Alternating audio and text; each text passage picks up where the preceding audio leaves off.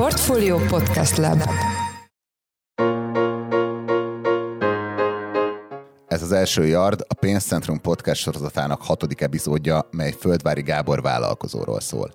Először is egy szolgálati jellegű közlemény. Bár az első Yard havonta jelentkezik, most különböző embereket sújtó, sorozatban érkező koronavírus fertőzések miatt egy kicsit megcsúsztunk az új adással, amiért elnézést kérünk.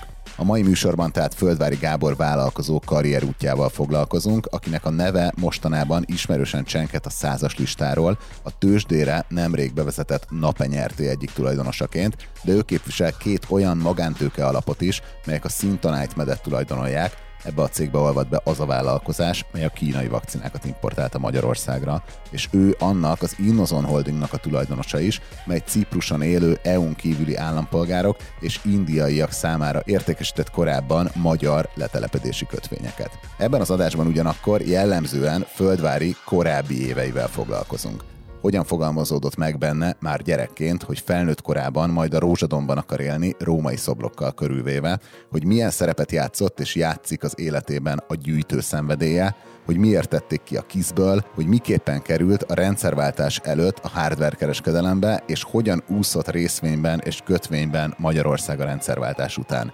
A műsorban szóba kerül még a Bizományi és az újpesti bőrgyár, a magyar Amazonként induló bookline sztoria, a Nabi, valamint a Rába történetének egy fejezete, és persze az is, hogy Földvári Gábor mennyire érzi komfortosnak azt, hogy a neve évek óta ott szerepel a leggazdagabb magyarokat bemutató százas listán.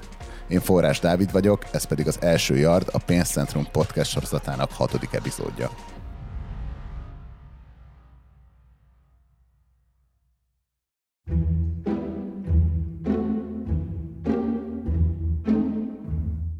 Földvári Gábor sztoria, tehát 1960. május 22-én kezdődött, ekkor született Budapesten, a 14. kerületben. Anyám pedagógus, a Csanádi utcai iskolába tanított. Apám az mérnök alezredes a honvédségnél elsősorban rakétafejlesztésekkel foglalkozik. Akkor gondolom az ő munkájáról sokat nem tudsz elmesélni. Nem, nem, valóban arról túl sokat nem tudok elmesélni korai éveinkbe, vagy korai éveimben, mert van egy testvérem, apám három évig eh, minden hétvégén kerül elő, egy katonai létesítményt telepítenek, tehát azért ez nem egy ilyen kellemes élmény, hogy apa az csak hétvégi apa, de ő hétfő reggel elvonul, ma már tudjuk, hogy nyírtelekre, mert ma már nem titkos, de azt ő építi három évig. Utána a kutatóintézetben marad, ami már lényegesen kényelmesebb, normális munkarendel jár kívül, amikor ügyeletes tiszt, és akkor viszünk be neki szombaton vagy vasárnap ebédet, amilyen kellemes családi szórakozás, hogy a haditechnikai kutató a Szilágyi Erzsébet fasorban van egy ilyen kellemes, nagyon zöld részen, ma már egy jó része lakótelep. És ott mi volt nyírteleken? E, nem tudom. Tehát ezt, ezt így nem tudom, de valami e, javító állomásnak nevezik a honvédségbe, fogalmam sincs. Akármit is javítsanak. Akármit is javítsanak, és akármit is jelentsen ez. Milyen anyagi körülmények között nőttetek fel? Az akkori korhoz képest jók az anyagi körülmények. A katonatiszteket apámat különösen jól megfizették. Ő kapott minden évben egy ilyen 10-15 ezer forint különböző veszélyességi pótlékot, ami akkor azért nagyon jelentős pénz. Egy társbérletben laktunk nagyon hosszú ideig a tized negyedik kerületbe, és amikor olyan 12-13 éves lettem, akkor apám kapott egy szolgáló lakást a Csángó utcában, a 13. kerületben a honvédségnél. Neki éppen akkor volt egy szabadalma, amit nem akartak kifizetni, mert kiderült, hogy valami olyan összeget kéne. Ez apám, aki egy ilyen végtelen nyugodt volt, erről is nem mondott, de anyám mondta, hogy akkor legalább egy lakást kapjunk már, ha ha semmi más nem. Apám úgy érezte, hogy jó módú és gazdag, hiszen volt egy limuzinunk, ugye 601-es Trabant limuzin, egy telkünk Gárdonyba, tehát a, én olyan nehézségre sosem emlékszem, hogy valamit ne tudtunk volna megvenni, tehát ilyen normál javakat. Ugye az autóvásárlás az nem a pénzkérdése volt akkor te részben, hanem sorba kellett érte állni. Tehát és akkor ez hamarabb meg lett így a... Igen, néha voltak egy-egy ilyen, hogy ő hamarabb kapott egy Trabant kiutalást. Tehát nem hat év, hanem csak négy. a Berzsenyibe jártál gimnáziumba. Oda hogyan kerültél, az, az már akkor is egy nagyon ilyen erős gimnáziumnak számított. Ugye hetedikes, nyolcadikos koromat már matek tagozaton töltöttem, akkor már voltak ilyen kísérletek, hogy az általánosban matek tagozatokat indítanak, és ez a régen Sziget 8-10-nek nevezett iskola ilyet indított. És ide átkerültem matek tagozatra, akkor a kerület volt egy matek verseny, és akkor mit az első 20-nak, 30-nak fölajánlották, hogy menjen oda, és én is oda kerültem és innen kerültem a Berzsenyibe fizika tagozatra. Itt milyen emlékeid vannak a, a, a Berzsenyiből erről az időszakról? Változó. Erősen változó. Azt hiszem kicsit kilógtam a sorból, hogy a humán érdeklődéssel. Tehát a matfizika tagozatosoktól a, nem várták el a magyar irodalmat, a történelmet, a tanárok is nagyjából úgy jöttek be, hogy jó, titeket úgyse érdekel. Tehát ott voltunk ketten-hárman, akit érdekelt a, az irodalom, egy nagyon jó irodalomtanáraink voltak. Ebből voltak néha ilyen kisebb-nagyobb beszólások a matek tanár részéről, hogy, hogy mit, miért foglalkoztok fölösleges dolgokkal, körülbelül ez volt a és ezt otthonról hoztad ezt az érdeklődést az irodalom felé, vagy ez hogy alakult ki? Valószínűleg igen, tehát otthon nálunk mindenki olvasott. Tíz évet korod óta gyűjtesz, és ez, ez meghatározza sok szempontból az életedet és a, a személyiségedet. Hogy kerültél közel ehhez, és mit kezdtél el gyűjteni? Érmeket kezdtem először gyűjteni, akkor még a Bemraxparton volt az Éremgyűjtő Egyesület, ami egy akkori korban egy ilyen elég érdekes hely volt, rengeteg ember járt oda, nagyon különböző kultúrával, politikai nézetekkel, tehát nem csak gyűjtés volt, hanem politikai beszélgetések is. És ebben a tíz évesen már részt vettél? Gyerekként maximum hallgattam természetesen, tehát azért a tíz éves gyerek nagyon szerettek, tehát hogy kevés ilyen kisgyerek volt, ezért nagyon sok mindenben támogattak. Tehát kaptam ajándékba darabokat, megkérdezték, hogy mennyi pénzem van, és akkor ahhoz mérték az árakat. Akkor minden kedd este és szombat délelőtt volt nyitva, több száz ember, nagyon össze, nagyon sok pedagógus, értelmiségi, és a megszálló gyűjtők az egy ilyen külön érdekes állatfajta. Nagyjából ugye kétfajta embert különböztünk, a normális meg a gyűjtőt. Ezt, ezt bármikor hajlandók vagyunk elismerni, akik a saját területekről esetleg többet tudtak, mint a múzeológusok hiszen őket jobban érdekelte, ők szórak, ők költöttek rá, és nem fizetést kaptak érte. És ezt mire érted, hogy kétfajta ember van a normális gyűjtő? Mi, mik azok a karakterisztikái a gyűjtőknek, amik megkülönböztetik őket? A gyűjtő a gyűjteménye fejlesztés érdekében nagyjából bármire hajlandó. Hajlandó bármennyit utazni, pénzt rááldozni, a leglelkesebb gyűjtők nagyjából semmi másra nem gyűjtenek, tehát ott volt egy kedves barátunk, aki tényleg életében semmi másra nem költött. Csodálatos gyűjteményt hozott össze, ő ettől boldog volt, de sem családi élete nem, tehát nem volt senkie, csak az érmei. Ez mondjuk már talán a kicsit másik véglet, de, de azért azt tudomásul kell hogy te minden szombaton ott hagyod a családot, és elsétálsz érmet gyűjteni, azért az, az áldozata jár a család részéről is. Még marad a, a, a gyűjtésnél, hogy volt-e valami olyan emblematikus forma, akit ott megismertél, és később így hatással volt a, az életedre? Hát a, a végülis a karrierem elindításában egy ottani barátom, mentorom segített. Tehát vele csináltuk az első közös céget, akit ott ismertem, meg akkor már egy ilyen, ugye itt most egy kis ugrás van, hiszen ez 85, akkor már 10-15 éve ismertem Jenő barátomat, vagy ahogy akkoriban ezért neveztem Jenő bácsit, hiszen volt köztünk egy 30 valahány év különbség. És ő milyen ember volt, vagy mire emlékszel? Mik az első emlékeid vele kapcsolatban? Ő egy teljesen érdekes figura volt, ő külkereskedő volt, aki azzal egészítette ki a külkereskedői fizetését, hogy Magyarországról vitt ki könyveket Németországba, és Németországból hozott be katalógusokat az éremgyűjtőknek, és azt adta el. És mit kezdtél el gyűjteni? Mi volt a fókuszod gyerekként?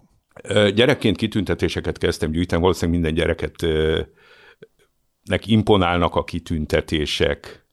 Ez lehet, hogy így a katonatiszt apukád miatt is? Apukám az nem volt katonatiszt úgy igazán, tehát a, hogy mondjam, a formalitásoktól jelentősen mentes volt, sőt, a, ahogy a, az én jellemzésemben is, amikor tisztiavattak beírták, hogy alakiatlan vagyok, édesapám az a nagyon alakiatlan jelzőt kapta, ő szivarozott egy ma már nem ismert csongor nevezetű szivarszívot, ami olyan volt, mintha rongyot égetnénk, ebből szívott napi egy dobozzal, és ő a maximum arra volt hajlandó, hogy a szivarjával tisztelegjen.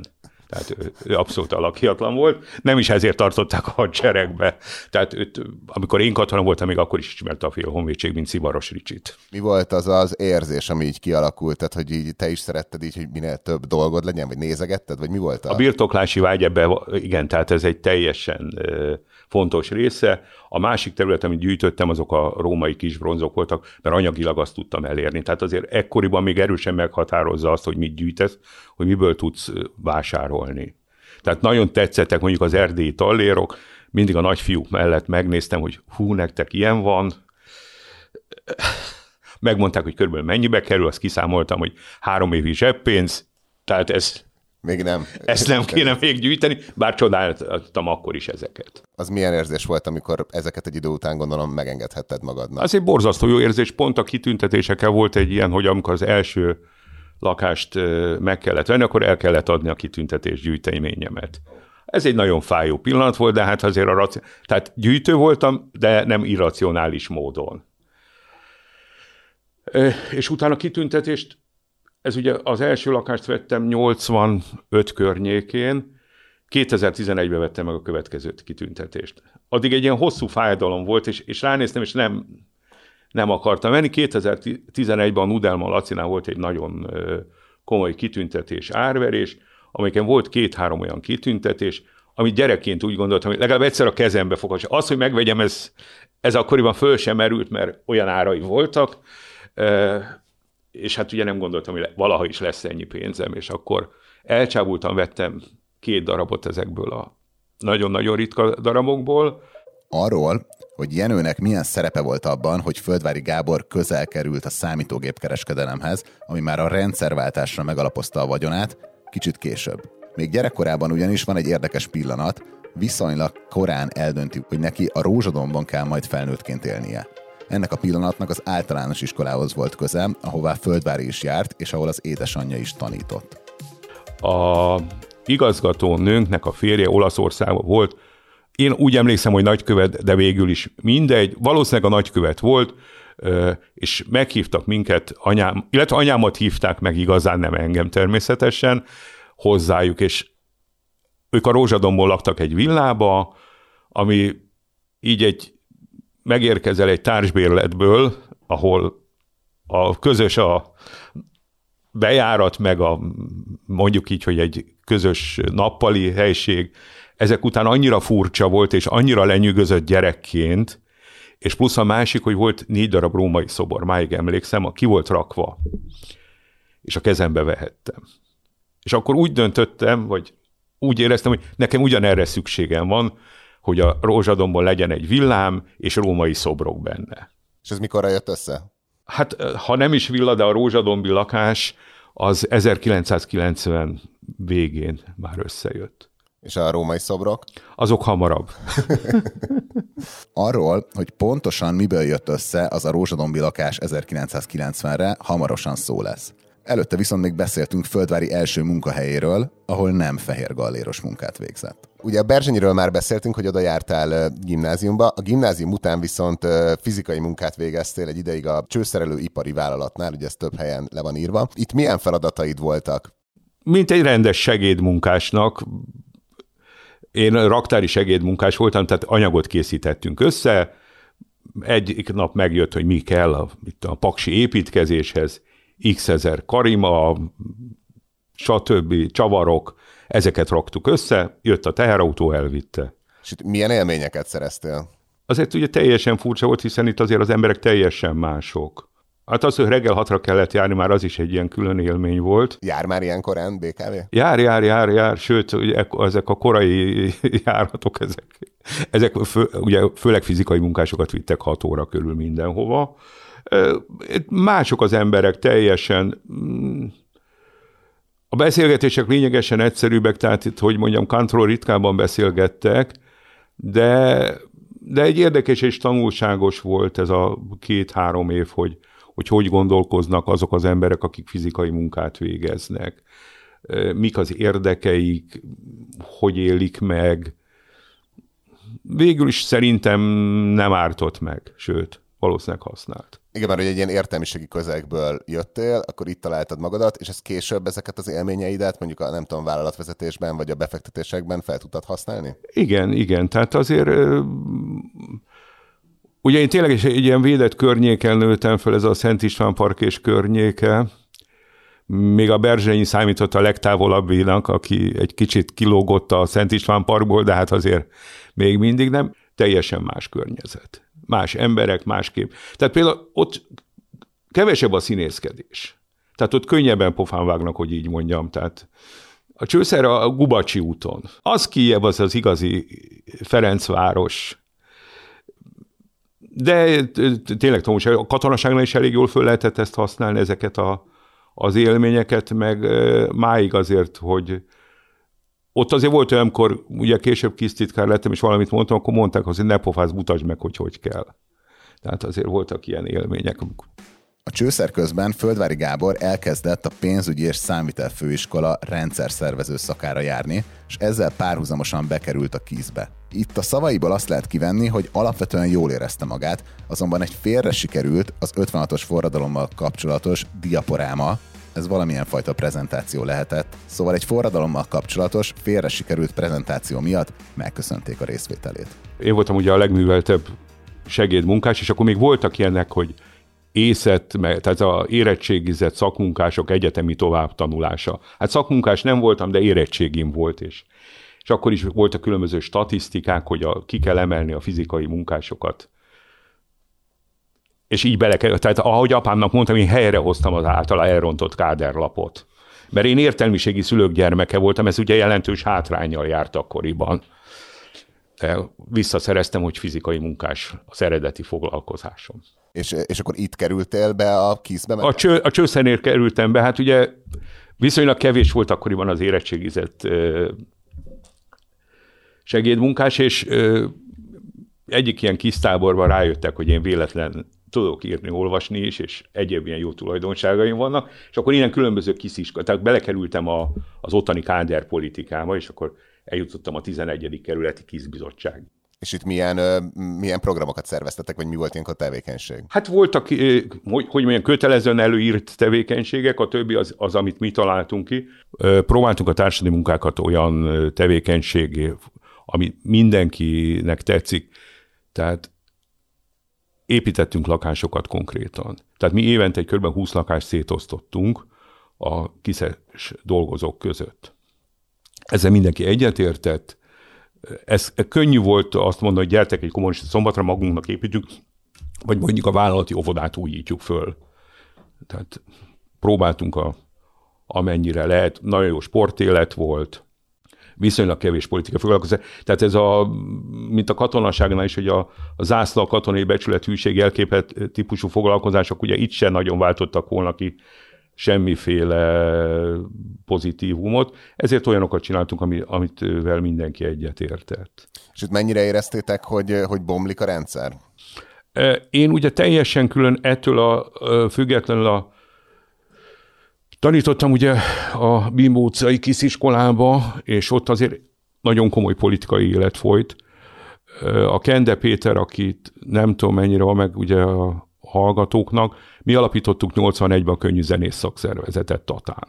Tehát a Péter, akit én mai munkáival már nem nagyon tudok egyet érteni, de akkor egy nagyon pozitív jelenség volt, és, és egy nagyon haladó. Ő a Kiszkábénak volt, vagy a budapesti kizbizottságnak a pol képzésért felelős vezetője, ez mindig attól függött, hogy éppen leváltották, fölváltották. És akkor én is ott belekerültem ebbe a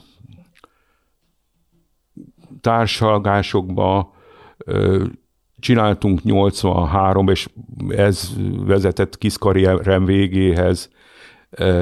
A 56-os 81-ben kezdődött az ügy, ugye az volt a 25. évfordulója az októberi sajnálatos eseményeknek, hogy ezt így fedőnéven futott, és csináltunk egy diaporámát, amiben ma valószínűleg baloldali elhajlók lennénk, de akkor erősen jobbos elhajlók voltunk. A 57-ben volt egy pártkongresszus, amelyik megállapította 56-nak az okait, és a negyedik helyen szerepelt a Rákocsi Gerőklik hibái. Na, mi megfordítottuk, és ezt tettük az első helyre, és a negyedik helyre került az imperialistáknak a fellazító politikája. Hát ez elolvasás előtt elégetendő minősítést sikerült szereznünk vele. Én akkor még írtam egy cikket, és akkor ezek után úgy döntöttek, hogy rám Pesten most annyira nincs szükség. És így, így lettem katonat, nem üldöztek, tehát nem érzem üldözésnek az, hogy tartalékos tisztnek bevittek, ezen a ponton tehát következett a katonaság, ahonnan főhadnagyként szerelt le.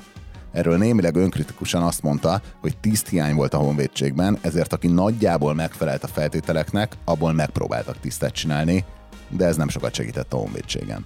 És természetesen Földvárinak is sok katonasztoria maradt fenn, másokkal ellentétben viszont ő azt mondta, hogy nem igazán alakult ki ebben a közegben olyan networkje, amire később alapozhatott volna. A leszerelést követően viszont a már említett mentor, a még gyűjtésből ismert Jenő gyakorolt fontos hatást földvári karrierjére. Leszereltem ugye a hadseregtől álláskeresés. Fölajánlok egy állást az Aluker címzetű vállalatnál, ahol ö, alumínium fóliát és alumínium létrákat kéne értékesíteni. Ezzel a két probléma van, az alufóliából állandó hiánycik van, tehát az, az, azért a vevők, viszont a létrát senki nem veszi. Tehát konkrétan a létraértékség, a hódmezővásárhelyi létragyár élete a halála múlik, hogy végre adjunk el, sikerül valami létrát közben eladni, mert rájöttem, hogy az önkormányzatoknak kötelező a házakhoz menekülő rétra. De azért ez annyira nem szórakoztató, de hát valamiből élni kell.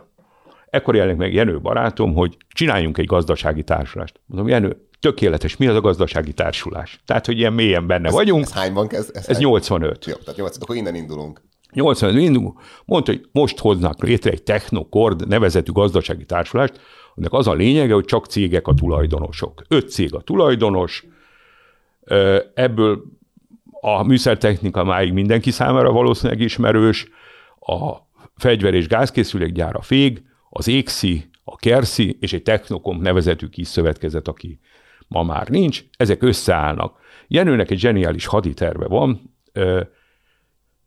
Jenő egy elég zaklatott életet él, ugye a, a holokausztba elveszti a szüleit, ő utána Izraelbe kimegy, onnan visszajön, mert az se tetszik neki, és egy nem tudom mennyire ismert külker Gerő Lacinál dolgozik. Na ezt most nem kezdjük újra. Akit bővebben érdekel Gerő László története, annak ajánlom az első Yard negyedik epizódját, mely Horváth Mikrosról szól. Ebben a részben a Földvári Gábor által most említett Gerő László, valamint a Gerő által vezetett Interág is hangsúlyosan szóba került. Ha valakit csak ez a rész érdekel, akkor a 18. perc és a 32. perc közötti részt javaslom meghallgatni. Előjáróban annyit, hogy van benne emberrablás, meg még egy csomó izgalmas info, akkor legendás katonai titkos szolga külkereskedőjéről, Gerő Lászlóról és az általa vezetett Interágról. Most viszont térjünk vissza Földvári Gábor karrierjéhez, ami a katonaság és az alukeres meló után kezd el igazán beindulni, részben a még gyerekkorában gyűjtőként megismert Jenőhöz kapcsolódóan, aki ebben az időben a már említett Interágnál dolgozott. Ő ott emberkereskedelemmel foglalkozik, szoftvereseket árul magyarul. Ugye az Interág az első magyar külkervállalat, azért a vállalati kultúrája így elég érdekes, és Jenő nem gyűjt pénzt, Jenő élményeket gyűjt. Tehát ő megmondta, hogy ő annyiszor került ilyen helyzetbe, hogy mindenüket elvették, hogy ő már csak élményeket gyűjt. Következő a zseniális ötlet, Jenő tagja minden szervezetnek. A dél-amerikai szoftverkészítőktől az afrikai békatenyésztőkig. Mindenhova beiratkozik, ahova ingyen be lehet. Ez egy nagyon érdekes, és, és ez a, erre a korra jellemző, Ugye minden évben ezek valahol tartanak közgyűlést. Általában valami egzotikus helyen. Küldenek ilyenkor minden tagnak, hogy föl kíván-e szólalni a éves kongresszuson. Jenő, föl.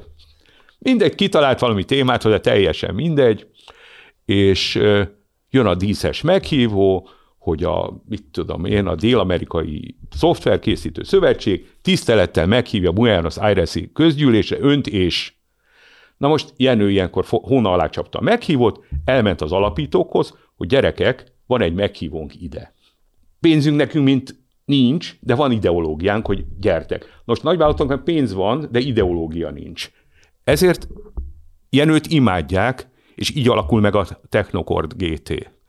Mellesleg az épp, egyébként számítógépeket kéne behozni ez a, a fő feladat, ezt Jenő inkább rám bízza, mert ő el van szervezve, foglalva ezeknek a szervezésével, zseniális, rengeteg helyen járunk így Jenővel különböző kongresszusokon, és visszük a FÉG, az ÉXI, a KERSZI vezetőit. Ez az a korszak, amikor még cserekereskedelem folyik, amit elegánsan barternek nevezünk. Sörpad, kosár, euróraklap, ezek a teljesen egyszerű, semmiféle komolyabb szaktudást nem igénylő terméket visszük, és ehhezek helyett próbálunk számítógépet behozni. Ez az egyik része az üzletágnak. A másik része, amit úgy neveznek, hogy utasforgalom, a kindolgozó embereknek a megtakarításával hoznak számítógépet. Az első gép, amit így eladunk, az 1 millió 860 ezer forint, az egy IBM AT. Ez összehasonlításról mennyi volt ilyenkor még egy éves, vagy egy havi fizetés? Hát 80 ezer forint volt egy zsiguli. Én 7000 forintot keresek, úgy, hogy ez a alukeres fizetésem duplája. Tehát felfoghatatlanak a számok. Ez egy 512-es rammal, 20 meg a Winchester, ezek belémégtek ezek a, a dolgok. Az első ilyen, erről 840 ezer forint, kifizetik, kihozzuk a bankból a pénzt, mert ezt azt hisz, talán azt aki vette meg az első ilyen gépünket, és ez egy valódi IBM, ugye akkor még nincsenek klónok, megjön az ügyfél, elvisz 1 millió 640 ezer forintot, és mondja, hogy köszönöm szépen. Ott marad az asztalon 200 ezer forint. Ebből veszem a zsigulimat. Az első, e, ez az a pillanat, amikor úgy érzem, hogy valószínűleg jól választottunk, mert az anyósom nagyon csúnyán e, szidott, hogy, e, hogy a biztos állami állást ott hagyod ezért a marhaságért. És mondtam neki, hogy figyelj, hát most egy évig biztos, hogy van fizetésem, mert annyi pénzt tettek bele, Hát mondom, egy év múlva visszamegyek, és amíg egy évig állást kell keresni, akkor is pont ugyanott vagyunk. És akkor ezt a 200 ezer forintot osztjuk szét így ketten egymás közt. És akkor gyakorlatilag e, ez egy néhány tíz PC importja után feloszlott ez a cég? A cég azért oszlik föl, mert van egy sikerünk, behozunk 50 darab gépet. Az alapító tulajdonosok összevesznek, hogy ki legyen. Mihez kezdesz ezután? Hát ezek után úgy döntöttünk, hogy akkor ezt meg tudjuk mit csinálni ezek nélkül is, hiszen ma annyi pénzünk van, hogy pár hónapig kibírjuk. És akkor elsősorban utasforgalomra állunk rá. Az mit jelent utasforgalom? Az utasforgalom az, amikor valaki magánszemélyként hoz be gépet, ez az időszak, amikor már sokan dolgoznak külföldön. Sokan, tehát viszonylag sokan, akiknek van egy úgynevezett zöld könyvük, ami a vámmentességet jelzi, meg vannak határozó különböző szabályok, hogy mit hozhatsz fizetésed és egyéb alapján. Van egy kedves új társ, Esna Sanyi. Sanyi az első tíz munkavállaló egyike, Németországban alapít egy céget, amit úgy hívnak, hogy Computrét. És akkor így ketten együtt gyűjtjük be az ügyfeleket, Sanyiék megveszik Németországba a gépet, bejön Magyarországra, mi itt eladjuk egy ilyen kellemes munka megosztásba. Egész nap és éjjel csörög otthon a telefon, mert végre olyan lakásban lakunk, ahol van telefon. Ezt a feleségem, gyermek akkor ugye ekkor született, ebbe a pont a legjobban menő időszakban ebből folyamatosan csörög a telefon, a feleségem ezt kialakít egy telefonsarkot, hogy ne ébredjen föl a kölyök az éjszakai álmából, mert akkor ugye nem lehet visszaaltatni. Hogyan alakítottátok ki ezt a rendszert, hogy az itthoni vevőket hogy találtátok meg, és azokat, akik tudták a, behozni? A... A, a, nagyon gyorsan híre terjedt, hogy mi rendes fiúk vagyunk. Sorra adnak át. Tehát rengeteg nagyon jó referenciánk lesz pillanatokon belül. Ezek ugye elsősorban a nagykövetségeknek a vezetői. Tehát akkoriban a magyar nagyköveteknek szerintem a 70%-a tudta az otthoni számomat, és viszont hogy e, ebből jobban keresnek, mint a hivatalos fizetés. Persze, ebből sokkal jobban keresnek. És ez még, azt, ez még az azt megelőző időszak, amikor már mindenki... Igen, ez, ilyen... igen, ez még azt megelőző. Ekkor még csak a külszolgálatosoknak van ilyen. És akkor ez hogy alakult át ö, abba, hogy gyakorlatilag egy idő után minden, ez a gorenje korszak? Hát ö, ugye meghirdetik azt, hogy tehát Ezelőtt három évente egyszer mehet, vagy kaptál deviza ellátmányt valami szédületes mennyiséget, tehát én még ugye 82-ben így jártam be Európát ebből az engedélyezett 200 dollárból két hónapig, ami már akkor se volt könnyű, de a, átalakul ugye, és mindenki válthat ki pénzt. Ez a gorenye korszak, amit mondasz. Gorenje korszaknak vagy gorenje turizmusnak hívták azt az ausztriai bevásárlórohamot, amit a nyugati országokba is érvényes világútlevél 1988-as bevezetése indított el. Innentől ugyanis mindenki Ausztriába járt ki, hogy háztartási és számítástechnikai eszközöket vásároljon, melyeket itthon busás haszonnal lehetett továbbértékesíteni. Ugye van a, a gorenje része, és van az informatikai része. Akkor ugye Bécsbe a Bárehilfestrasse és környékén sorra alakulnak a magyar informatikai cégek, már boltok, akiknek egyetlen előnyük van, hogy tudnak öt szót magyarul, vagy, vagy hát jól beszélnek magyarul, vannak magyar felajtók, akik sétálnak az utcán, magyar, gyere, gyere és akkor itt megveszed és eladod, mint a József körúton a, a fotoelektronikába, akkor kapsz a silingedér 20 forintot. Ez a következő korszak. Ebben is részt veszünk, sőt, szorgalmas élharcosai vagyunk. A, az ügynek... Ez az Ázsió kis szövetkezet? Igen, igen, Ázsió kis szövetkezet lévén vagyunk. Ugye 15-en alakítjuk, ez azt jelenti, hogy vagyunk öten, és mindenki az a családból valakit, vagy kettőt. És akkor itt, itt egy idő után hogy osztanak meg, vagy milyen volumeneket képzeljünk el? Rettenetes volumeneket képzel, az akkori időkhöz képest. Tehát akkoriban három-négy ilyen nagy van a kontroll, a műszertechnika, mi és a bizományi, aki nagyon nagy mennyiségbe vesz föl. Vásárol, van, volt, a tévé kivonult hozzánk, mert olyan sor állt.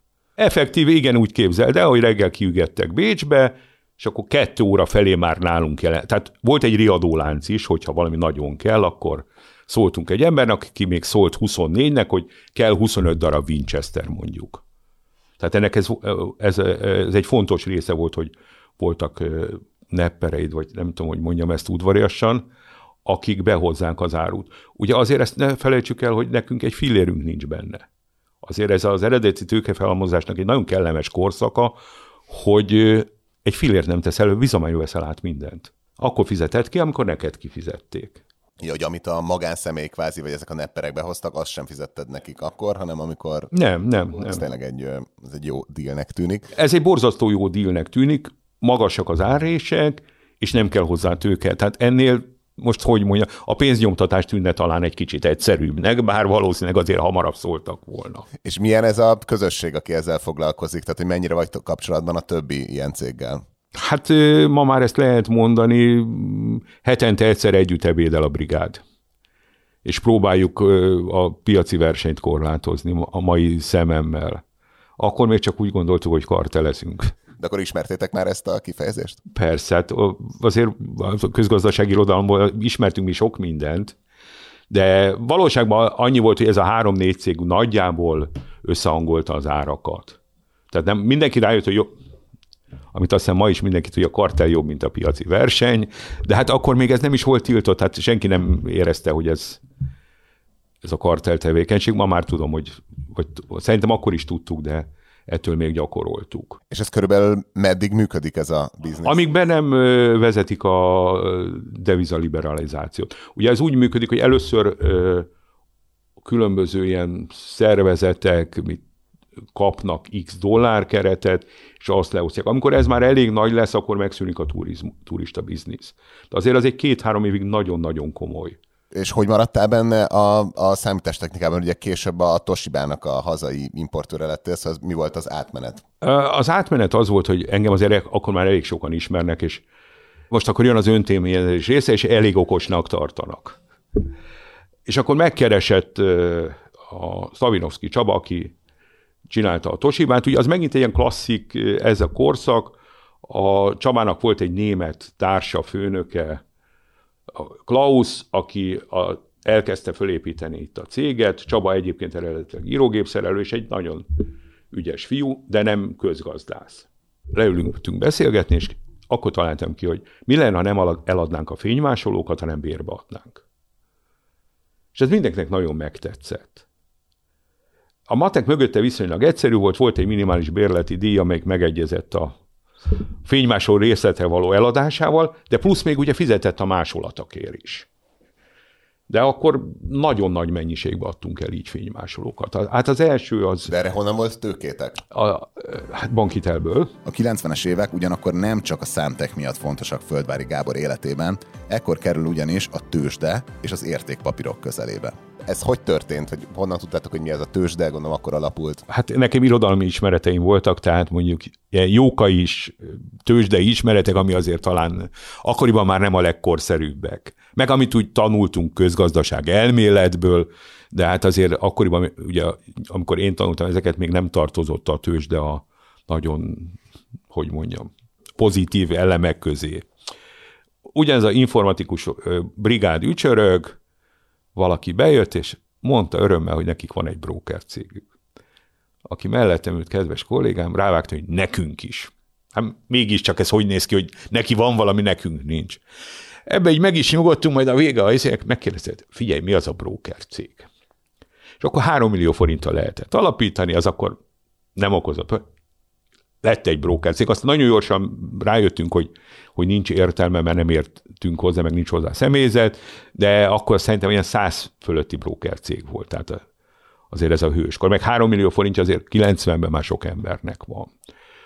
Ö, aztán össze ö, megint ilyen véletlen találkozások, Korányi Tomi, akit mindenki ismer, ő térképgyűjté, meg közben gyűjtő könyveket, és egy partin összefutottunk vele, és végül is így kezdődött a, a tőzsdézés, a Tamás ott sok mindent mesél. Igen, tehát hogy ő akkor nem tudom, hogy már, de úgy ebben az időszakban olyan napinak, a, a napi gazdaságnak a tőzsdei rovatvezetője. Vele hogy ismerkedtetek meg? Van egy barátunk, aki megalapítja a Részvényesek Országos Szövetségét, dr. Appel György, aki Acél Gyuri bácsi unokájának, vagy akárkinek hazudja magát, mindegy, ő is egy ilyen kedves szélhámos szereplője ennek a kornak, és meghív több broker céget. Én akkoriban az IB-vel, az Agrobanknak a broker cégével voltam, jó, velük üzleteltünk a Balázs Andrissal, és akkor ezen a partin ott összefutunk Korányi úrral aki mondja Andrásnak, hogy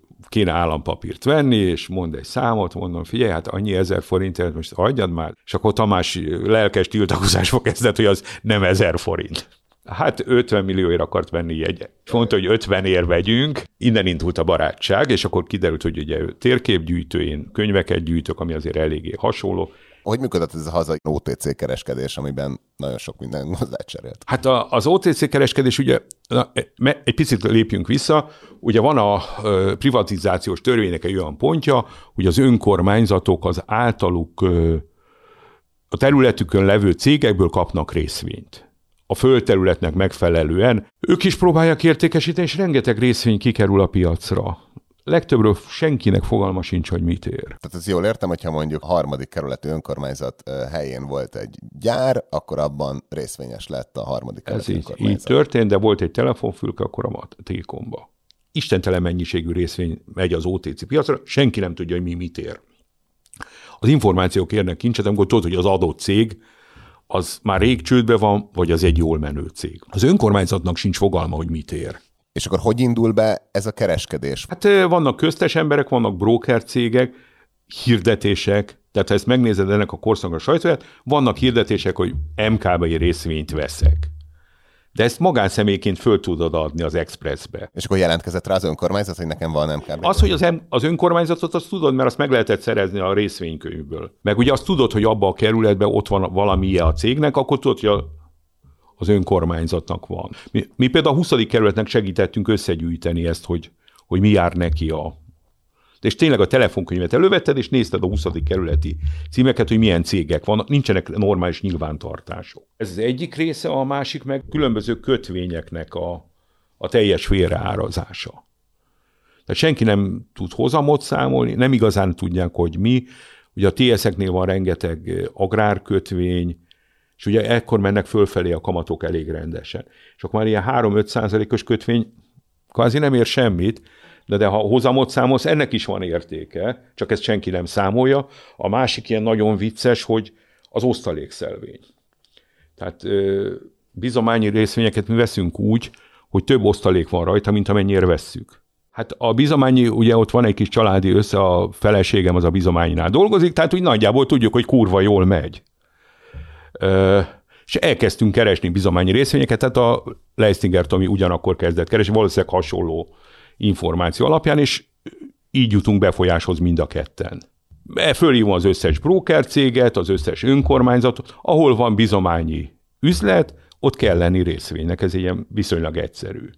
Most, hogy ők mire értékelik, ez mindig ilyen, figyelj, mondom, van egy részvény, sose kaptál rá pénzt. Nem, mert nem vettétek le az osztalékot, de ezt nem mondjuk.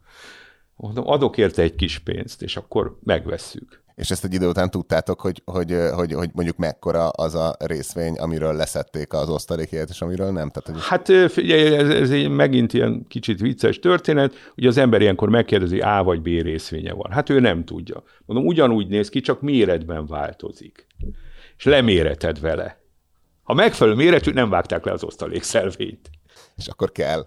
Akkor kell, igen. Hát mi azért mondom, elég sok TS-től vásároltunk így. Egyetlen egy ilyen öreg TS könyvelő bácsi mondta, hogy nem AB van, fiam, hanem levágtuk. Mondtam, hogy jó. Akkor letetted a telefon. Nem, megvettük tőle, de hát akkor tudtuk, hogy keveset keresünk rajta. Mesélted még, hogy az újpesti bőrgyár is az érdekeltségedbe került. Itt igaz, hogy kvázi ilyen inkognitóban érkeztél meg a, a gyárba, és hogy mindent meg tudtál így friss tulajként, amire szükséged Igen, volt? A, a, az újpesti bőrgyár az a privatizáció egyik ilyen alapvető állatorvosi lova, egy nagy tulajdonos, ez a kereskedelmi és hitelbank, és mit tudom, 30 kis tulajdonos, akinek van, ez egy 48 ezer négyzetméteres telek, 36 ezer négyzetméter felépítmény, de ebben van, akinek van 50 négyzetméter, és mondjuk a KH-nak 25 ezer felépítmény az övé. A KH-nak ez csak veszteséget okoz, nincs kiadva, stb. megvettük tőlük 190 millió forintért.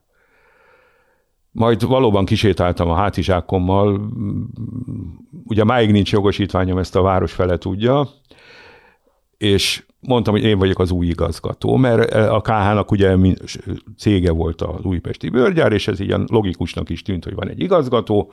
Megérkeztem, a KH ott kirendelt alkalmazottjai, a telepgondnok, stb. fogadtak. Hát látták, hogy nem vagyok egy fontos ember, mert farmer, hátizsák és autó nélkül érkezte. Még rá, rám is kérdezte, hogy neked nincs céges autót? Mondtam, hogy nekem nincs, én annyira lent vagyok. Arra. Jó.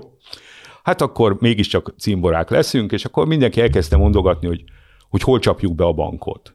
Hogy kiadunk éjszaka, amit 30 parkolót, ott ki van adva egy kis iroda, csak nem fizet, az csak zsebbe fizet, itt lopjuk az áramot, mert volt egy olyan cég, hogy sok áramot fogyasztott, azt rátették a KH fogyasztásra. Tehát, és így, így három-négy nap alatt így föltárták az összeset, majd összehívtam a őrsgyűlést, és mondtam, hogy köszönöm szépen, mindenkinek munkáját mehetnek. Valószínűleg teljesen jól konspiráltam, utólag rájöttem, hogy egyedül az, hogy töltőtollal írtam, az egy kicsit kilógott a dologból, de ezt, ezt meg ott senki nem vette észre. Földvári Gábornak legalább három olyan cég történetében is előkerült a neve, melyek más-más szempontból, de fontosak voltak a magyar piacgazdaság és törzsde történetében. Az egyik ilyen a földvári képbekerülésekor már szebb napokat látott, egykori magyar-amerikai buszgyártó a Nabi, a másik a hazai Amazonként induló Bookline, a harmadik pedig az autóipari Rába. A Nabinál a már említett Korányi Tamással szerzi meg Földvári 2006-ban a részvények 17%-át, majd pedig elkezdenek összehangoltan szavazni. Erről a szabályoknak megfelelően hivatalos bejelentést is tesznek, melyben azt írják. Felismerték az összefogás, mint egyetemes emberi erény fontosságát. A Nabi legértékesebb része egy óriási elhatárolt veszteség volt, amely egy nyereséges cégnek sokat érhetett. Az akkori szabályok szerint ugyanis összeolvadás esetén egy nyereséges cég számára egy veszteséges cég csökkenthette a befizetendő adó mennyiségét. Erre persze nem csak földváriek jöttek rá, hanem a Kovács Gábor féle bankárholding is. Földváriek ugyanakkor gyorsabban léptek, és a cégben előbb 2007-ben 50%-osra, majd pedig 70%-osra növelték a tulajdoni hányadukat. Hogy hallottál a, a, a Nabiról és a benne lévő ilyen vonzó méretű veszteségről? Hát a Nabi ugye tőzsdén szereplő cég hosszú ideig ugye mindenki tudja, hogy nagyon sok problémája van, nekünk nincs Nabi részvényünk tulajdonképpen soha. Most az, hogy a cég miért ment csődbe, ebbe nem menjünk bele, mert én, se, én is mi már csak ugye a, a csőd végével találkozunk, de a, ugye akkor két részre szétmegy a NABI. Marad a tőzsdei NABI, és a gyártást elviszik egy külföldi alap, megveszi, kivásárolja. Ebben nem akarok belemenni, mert nem, nem, nem igazán ö, néztük meg ezt a részét, hogy hogy került ki a gyártás. De végülis az adósságunk nagy része is, elhatárolt veszteség van 24 milliárd környék a cégben, igazán nincs. Tehát valószínűleg elvitték az adósságok nagy részét, vagy, vagy nem marad adósság, kifizették abból. De hát azért ezt a 24 milliárdot a befektetők elbukták, tehát ez, ezen nincs miről beszélni, és ahogy Korányi Tomi barátommal mondjuk, mi szeretünk olvasni mérleget is. És minden tőzsdei cégnek elolvassuk a mérlegét szorgalmasan. A nabiét is, és hogy mondjam, a fejünket csapunk, jé, itt van 24 milliárd elhatárolt veszteség, akkor a számviteli szabályok még megengedték, hogy összetolják két céget. Tehát egy veszteségest és egy nyereségest. Kovács Gábor azért érdeklődik, mert a sasatban ennél egy kicsit nagyobb nyereség van, tehát őt számára kezd vonzóvá válni az ügy, és akkor Tamás elkezdtünk először csendesen vásárolni, majd jött az első ilyen közlemény, több ilyen közlemény van tőkepiacban, ezeket be kell vallanom Tominak a szüleményei. Én mindig jó. Nem te írtad. Nem, ezeket mindig Tamás írja, mégiscsak ő az újságíró köztünk, nagyon szórakoztató stílusban. Majd valóban végig megyünk a felvásárlás, tőkeemelés, stb. A kisbefektetők azóta szeretnek minket, mert senkit nem ráztunk ki. Szerintem ők is egy ilyen majdnem százszerzékos nyereséggel távoznak. Tehát akik akkor szállnak be, amikor mi, tehát az előtte levő, aki mondjuk vette 2000 forinton, azzal nem tudunk mit kezdeni, mert ez ilyen mit 30-40 forintról indul, és ha jól emlékszem, 120-on végzünk. És utána valóban az van, hogy megkerestük Kovács Gábort, hogy hogy akkor most már eladó a portéka. Ő mire fölébredt addigra, mi már olyan többségben voltunk, hogy nem tudott beszállni. Már nem lett volna értelme, meg nagyon drága háború lett volna valószínűleg az ő részéről. A másik ilyen uh, sztori az a bookline, ami a 2006-os tőzsdére lépés előtt szállt el be jóval. E, ez mikor történt, és milyen körülmények között? Hát ez akkor megint szegény korányit, amit emlegetjük, aki most a hasonló csuklani fog. Könyvgyűjtők vagyunk, a központi antikvárium vezető a Márfi Gyuri, kitalálta, tehát ő a, az egésznek talán a szellemi atya, hogy csináljunk egy internetes antikváriumot.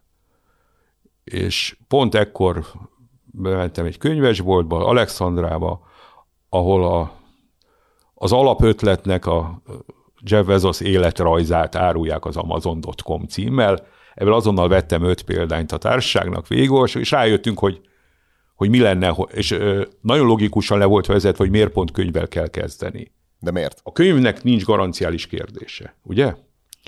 Borzasztó magas ár is van rajta. Normálisan úgy nézett ki akkor a könyvpiac, hogy és ma is körülbelül hasonlóan néz ki, a 100 forint egy könyv, akkor a nagykertől 60 ér kapod. Bizományba. Ez a bizományba ez mindig egy ilyen varázsos szó. Ugye a könyvpiacon a, a könyvkiadók viszik a, a riszket. Könyvet szívesen meg, azon nincs mit nézegetned. Nem az, hogy elolvasod, és akkor kell, nem azért veszed, hogy elolvasd. Így van. Ugye 20%-kal lejjebb vagyunk az árakkal, mint a boltokba, és akkor kezdődik az, amit később ugye kicsit utálnak is minket a Libri, az Alexandra és mindenki, hogy megnézi ott és megrendeli. Hát 20% az 20%. Mert hogy 20%-kal olcsóbban tudjátok adni, de ez azért, mert nincsen fizikai fenntartási költségei. A... Igen. És ez hány, hányban kezditek? 2002. De hát ilyenkor ez még egy nagyon marginális része az egész könyv. Az első pillanatban, első évben volt azt hiszem 15 millió a forgalmunk, és így megyünk fölfelé. Persze, ez egy marginális rész, csak senki nem veszi észre, hogy az ő segítségükkel megerősödik az ellenség. Uh-huh. Ez mit jelent? Hát a, nézd, elmegyek a Libri nagykerbe, 60 forintért megveszek egy könyvet, és eladom 80 ér. Amit a Libri egyébként 100 ér adna el, ha nem lennék én. És mikor láttátok azt, hogy érdemes ezt tőzsdére bevezetni?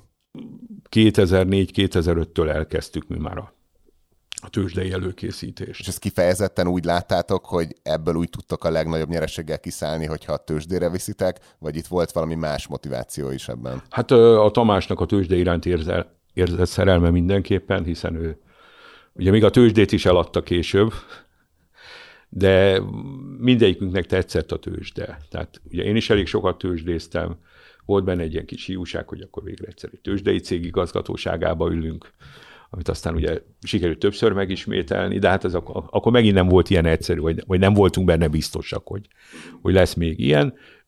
Meg a tőkebevonás miatt is ez volt az elképzelés. Tehát elég sok fejlesztési elképzelésünk volt, és akkor 2006-2007-ben megjelentek a vevők. Igen, hogy 2007-ben kaptak egy vételi ajánlatot Nobilis Kristóftól, aki akkor egyébként az Indexet és a, a portfóliót is kiadó közép-európai média és kiadói szolgáltató ZRT-n keresztül 900 forinton tesz egy vételi ajánlatot a, a booklányra, ott akkor miért nem szálltál ki teljesen azonnal? Én maradtam igazgatósági tag, egy ilyen félbaráti megbeszélés is történt hogy maradok igazgatósági tag a, a tapasztalataimmal, meg a fejlesztési elképzelésekkel. Tehát mi tényleg egy Amazonhoz hasonlót szerettünk volna, de végül is nem jött össze. És miért nem jött össze? Szerintem ők túl konzervatívan kezeltek dolgokat. Tehát próbáltuk azt, hogy ugye akkor kezdődnek a mesterséges intelligencia kísérletek is igazán, tehát hogy sokkal több mindent lehetett volna itt, mint könyváruház. Ismersz vásárlói szokásokat, scoringolni tudod, hogy nagyjából mennyi pénze van. Ezek a scoringok nem tökéletesek, de nem is rosszak, de mi akartunk kibocsátani saját hitelkártyát az FHB-val. Nem értették meg igazán. De hogy ez annak volt valószínűleg köszönhető, hogy ők egy nagyobb portfóliónak egy része volt a bookline, ti pedig ezt ilyen szenvedélyesen próbáltátok? Nem, hát ugye mindig az, amikor egy nagy szervezetben mindig sokkal problémásabb, mint amikor a kis saját szemét dombodon ülsz, és és eldöntöd, és akkor mész arra. Természetesen akkor az saját kockázatod, de, de volt egy borzasztó versenyelőnye a bookline-nak. Tehát az EMAG, meg a, akik ma vannak, azokhoz képest borzasztó előnyünk volt. Ez az ilyen első igen. szereplő miatt. Meg az első ismertség. ismertség, igen. Van egy nagyon jó híred. És, és akkor 2008-ban miért döntöttél mégis amellett, hogy végül is kiszállsz és adod a Ezért, mert nem sikerültek ezek a... Tehát van egy határ, amikor úgy érzem, hogy már fölöslegesen égetem az energiákat. A harmadik ilyen tőzsdei sztori az a Rába, ahol 2008-ban kerültél be az igazgatóságba, itt szintén Korányi Tamással együtt. Ugye ebben az évben döntött a társaság egyebek mellett egy 20%-os fizetéscsökkentésről, négy napos munkahét bevezetéséről. Itt miért jutott eszetekbe, hogy befektessetek ebbe a cégbe? Ez hogy milyen fantáziát láttatok benne? Megint mérleget olvasgattunk, meg híreket, a Rábának volt egy nagyon-nagyon jelentős ingatlan vagyona, ami szerintünk a részvényértéket meghaladó. Tehát akkor most nem akarok hülyeséget mondani, 1000-1500-tól ment fölfelé a részvény, hogy vásároltunk, szerintünk az ingatlan vagyonért 3-4 ezret ebből. És úgy gondoltunk, hogy a cég nem megfelelően foglalkozik ezzel, akkor nekünk már, vagy nekem már voltak jelentős ingatlanfejlesztési tapasztalataink, Szegeden, Pesten, itt-ott részt vettünk több fejlesztésbe, voltak irodaházaink, Úgyhogy ez volt a, a cél, hogy bejussunk az igazgatósága. Hát azért ez egy ilyen fél ellenséges felvásárlás volt. Sőt, volt olyan pillanat, egészen ellenségesnek éreztek minket, és két fővel bekerültünk az igazgatóságba. De a, a, hát a közgyűlésen az egy ilyen nagyon érdekes, hogy ugye onnantól voltunk igazán ellenségesek, hogy a malájállamot kizártuk a szavazásból. Megint talán jobban fölkészültünk, mint az ellenfél, a maláj meghatalmazás Magyarországon nem érvényes. A maláj nem tudott szavazni a tizenvalahány százalékával, a maláj állam tizenvalahány százalékával. Már akkor éreztük, hogy nem szeretnek minket, de amikor kiderült, hogy többségben vagyunk a közgyűlésen innentől, onnantól nagyon nem szerettek minket. Ma már azt mondom, hogy egyébként szerintem tök barátságosak voltunk, nem azt mondtuk, hogy mindenkit kirúgunk. Lehet, hogy azt kellett volna. És akkor az egészet csak értékesíteni. Igen, igen, igen, igen. 2012-ben kerültél ki a, a Rába igazgatóságából, amikor a, ami után az MMV kereszt, MMV-n keresztül az állam többségi tulajdont szerzett a cégben. Ezt mikor láttátok, hogy el kell engedni ezt a, a, a, a Hát amikor az MMV többséget szerzett, akkor ahogy a, a udvarias gesztusként én azonnal felajánlottam a lemondásomat, tehát ez szerintem egy ilyen cég, amikor új tulajdonos van, akkor ez így hozzátartozik, tehát nem kell megvárni, míg az embert kiseprűzik esetleg, valószínűleg úgyis ez történt volna, de ez így egy ilyen kedvesebb, udvariasabb gesztus volt. És ez mennyire volt jó üzlet visszatekintve a, a rába? Uh, nem volt jó üzlet, nagyon jelentős veszteséggel, ugyanis azért ezt ne felejtsd el, hogy közben volt egy nagy válság, akkor rendesen leestek a részvények. Tehát, uh, hogy mondjam, egy erős rózsadombi villak maradt ott. És akkor utólag az a tanulság, hogy amikor abban a pillanatban, amikor többségetek volt a cégben, akkor kellett volna erősebb vagy agresszívebb stratégiát választani. Igen, igen. A már említett 2008-as válság volt az az év, amikor Földvári Gábor először felkerült a Szakonyi Péter által szerkesztett a 100 legvagyonosabb magyar bemutató listára 5 milliárd forintos vagyonnal.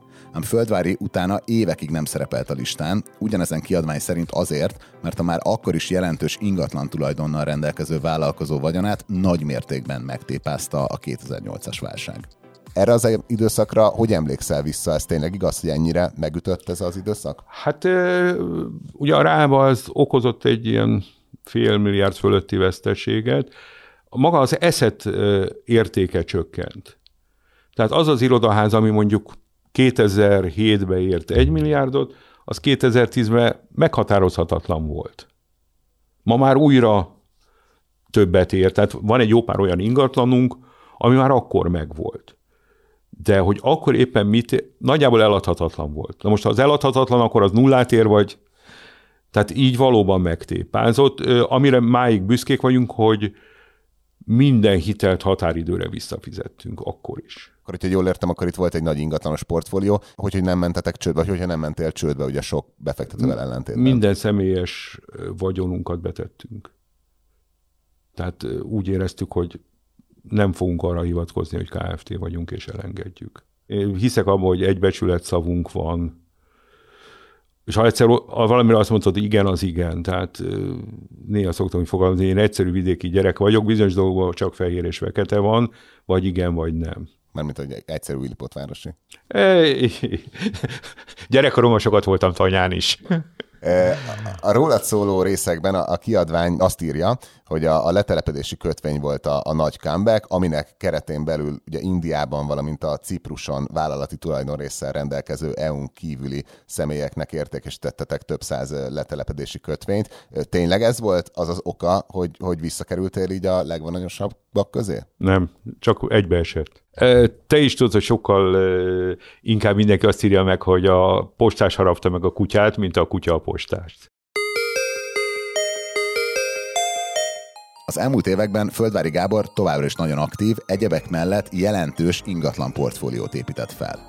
2008 után először 2019-ben 9,5 milliárd forintos vagyonnal került vissza a százas listára, 2021-ben pedig már 12,1 milliárd forinttal szerepelt kiadványban. A neve onnan is ismerős lehet, hogy ő az egyik tulajdonosa a Bét Xtendre nemrég bevezetett napenyertének, ettől teljesen függetlenül pedig ő képvisel két olyan magántőke alapot, melyek a Sintonite medet tulajdonolják, Ebbe a cégbe olvad be az a vállalkozás, mely a kínai vakcinákat importálta Magyarországra. Visszatekintve a karrierjére tehát, Földvári Gábor egyfajta sorozatvállalkozónak is leírható mondjuk 85-ben, amikor megkérdezted, hogy mi az a gazdasági társaság, amiben most be fogsz szállni, gondoltad volna, hogy sorozatvállalkozó leszel? Nem. És ez akkor minek köszönhető? Én mindig szerettem a kihívást. Tehát ami engem érdekel, az egy rendszer felépítése. Az üzemeltetésben rossz is vagyok, és nem is szeretem. Tehát uh, itt az alapkezelőben is megvan osztva a munka, hogy én megálmodom, kedves vezérigazgatónk Kobunicki Tomi megvalósítja, és ellenőrzi, hogy, hogy minden rendben legyen, és akkor a compliance jön és baszogat, akinek mindig mondom, hogy ha úgy érzed, hogy igazad van, akkor küldj el a picsába. Azért, mert én vagyok a tulajdonos, attól még nem kell, hogy igazam legyen. Nézd, aki 85-ben azt merte mondani, hogy ő tudta, az mind hazudik. A, az, hogy a, például most ugye az elmúlt három évben rajta volt a százas Isten, illetve a, magán a, a válság előtt, ment a 2008, most annyi válság volt, hogy Igen. nehéz meg a 8-as válság, 2008-as válság előtt is. Ez téged zavar, hogy van egy ilyen összeg, amit így rád mondanak, hogy akkor ennyi a vagyonod? Nem. Nem, okay. nem, nem is nagyon érdekel. És van egy ilyen gazdag vagy módos identitásod? Valamennyire valószínűleg. Én inkább módos, jó módúnak nevezném magam, és mm, tudod, ez olyan, mint a vállalkozó. Hogy vállalkozó a lángos sütő, meg Csányi úr is. Ez, ezek annyira nem... Ebben az országban ez még nem alakult ki normálisan, legtöbb helyen ez egy szidalom, hogy te gazdag vagy, mert akkor úgy is loptad. És ez egyébként cél volt magában, mondjuk 85-ben, hogy, hogy jelentős pénzt keres? Nem, nem, nem, nem is gondoltam rá, tehát őszintén, tehát ott az fölmerült bennem, hogy akkor jó lenne egy 85-ben ugye egy 40 négyzetméteres lakásunk van a Szövetség utcába. Amikor a fia megszületik, akkor veszünk a József körúton, pont ott a kurva soron egy, egy nagyobbat, de azt úgy, hogy anyósommal összeköltözünk. Nem, nem, ezek, ezek akkor nem merülnek föl szerintem igazán senki, hogy mennyi pénzt fog keresni. Tehát azt tudod, hogy tök jó lenne, ha annyi pénz lenne, hogy, hogy meg tudjál venni egy kitüntetést, el tudj menni bárho, mikor bárhova vacsorázni. Itt igazán most is ez van, hogy ez egy tök jó érzés, hogy enni nagyon szeretek, ugye elég sokat járok éttermekbe, itthon a világba, és ha valamire vágyom, és ez a, a vágy ez inkább csak ilyen hobbi, tehát festmény, egy könyv, azt meg tudjam venni, vagy egy kitüntetés. Úgy egyébként, ugye hosszú ideig gyalog jártam, tehát két évvel ezelőttig én folyamatosan gyalog jártam, csak a, a Covid miatt ez megszűnt a taxi és a villamos, vagy rákényszerítette a feleségem, hogy, hogy ezeket mellőzzem. És tartasz még attól, hogy lehet olyan része az életednek, amikor jelentősen kevesebb pénzzel rendelkezel majd? Lehetséges. Tehát nézd, a válságok mindig benne vannak, de a portfólium is azért alakul át, mert az ingatlanok valószínűleg sokkal kevesebb veszélyt rejtenek, mint mondjuk egy működő cég. Hozzátetszik, hogy most is csinálok startupot benne, de ha ha nem sikerül, hát akkor nem azt mondani, megvonom vállam, mert mérges vagyok magamra. Most van egy nagyon érdekes startup fejlesztésünk, ami egyre jobban megy. Ez egy HC, AC, HACCP szoftver, ez az egészségügyi biztonsági szoftver, amit kötelező minden vendéglátóba, itt-ott, ennek egy digitális változat, és ez most csak két-három év, az összes nagy szállodával már be van vezetve. Most, ha minden jól megy, megnyerjük az első állami tendert, a büntetés végrehajtást és volt olyan pillanata a karrierednek, vagy volt néhány olyan pillanata, melyekről úgy érzed utólag, hogy döntő befolyást gyakoroltak a teljes karrierutadra? Persze. Tehát amikor Jenő bácsi megkért, hogy csináljunk egy céget, az például biztos. Tehát az, az ha nem, akkor most nem tudom, hogy ott lennék-e még mindig az Alukernél, de, de azért ez az öt év, ez nagyon sok előnyt jelent. 85-től 90 90 után ugye mindenki elkezdett vállalkozni.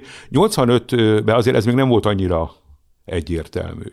Tehát azért azt tud, hogy amikor mi megmondtuk valakinek, hogy hozzáve egy 20 megás Winchester-t, akkor tiltott külkereskedelem és üzérkedés alól felbújtás volt ellened a vád, hogyha ha éppen a rendőrök úgy döntöttek. Nálunk is volt házkutatás. És ez inkább tudás miatt, vagy inkább kapcsolatrendszer miatt volt fontos, vagy a tőkefelhalmozás miatt a 85 és 90 Szerintem mind a három. Hát a, a, akkor kerestünk egy csomó olyan pénzt, nem volt SZIA, hitelből dolgoztak. Tehát ami ma, ma már azt mondom, hogy ezek ilyen nonsens és lehetetlen dolgok. Tehát a mi korosztályunknak van egy nagyon nagy előnye, mondjuk aki tíz évvel később született ahhoz képest, vagy 15. És a szerencsének mekkora szerepet tulajdonítasz a, a karriereden? Nem tudom, hogy a szerencsének mekkora szerepe van. Biztos, hogy valamennyi van. De hát a szerencsés pillanattal élni is kell tudni.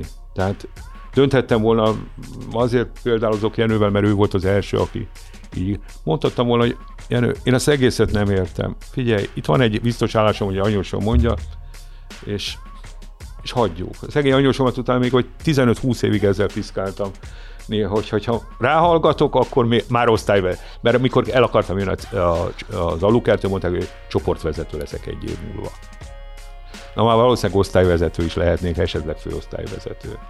Bár nem biztos, mert alapvetően ezekben a nagy szervezetekben mindig kicsit rosszul érzem magam, vagy, vagy ma úgy érzem, hogy rosszul érezném magam. Ez volt az első Yard, a Pénzcentrum podcast sorozatának hatodik epizódja, mely Földvári Gábor vállalkozóról szólt. Ha tetszett, mindenképpen iratkozz fel az Első Yard Podcast csatornájára a Spotify-on, az Apple Podcast-en, a Google Podcast-en, vagy bárhol, ahová a podcast jegyért jársz, hogy ne maradj le az Első Yard következő részéről. A mai adás elkészítésében közreműködött Bánhidi Bálint, a szerkesztő pedig én, Forrás Dávid voltam. Új adással, ha még egy járványhullám nem dönt le minket a lábunkról, akkor egy hónap múlva jelentkezünk. Addig is javaslom, hogy hallgassd a pénzcentrumot kiadó Portfólió csoport többi podcastjét, például a napi hírháttérműsor Portfólió checklistet, vagy a portál többi műsorát a Portfólió podcast csatornáján. Ha gazdasági, pénzügyi hírek érdekelnek, akkor ajánlom figyelmetbe a pénzcentrumot és a portfóliót, a következő első yard epizódig pedig minden jót kívánunk. Sziasztok!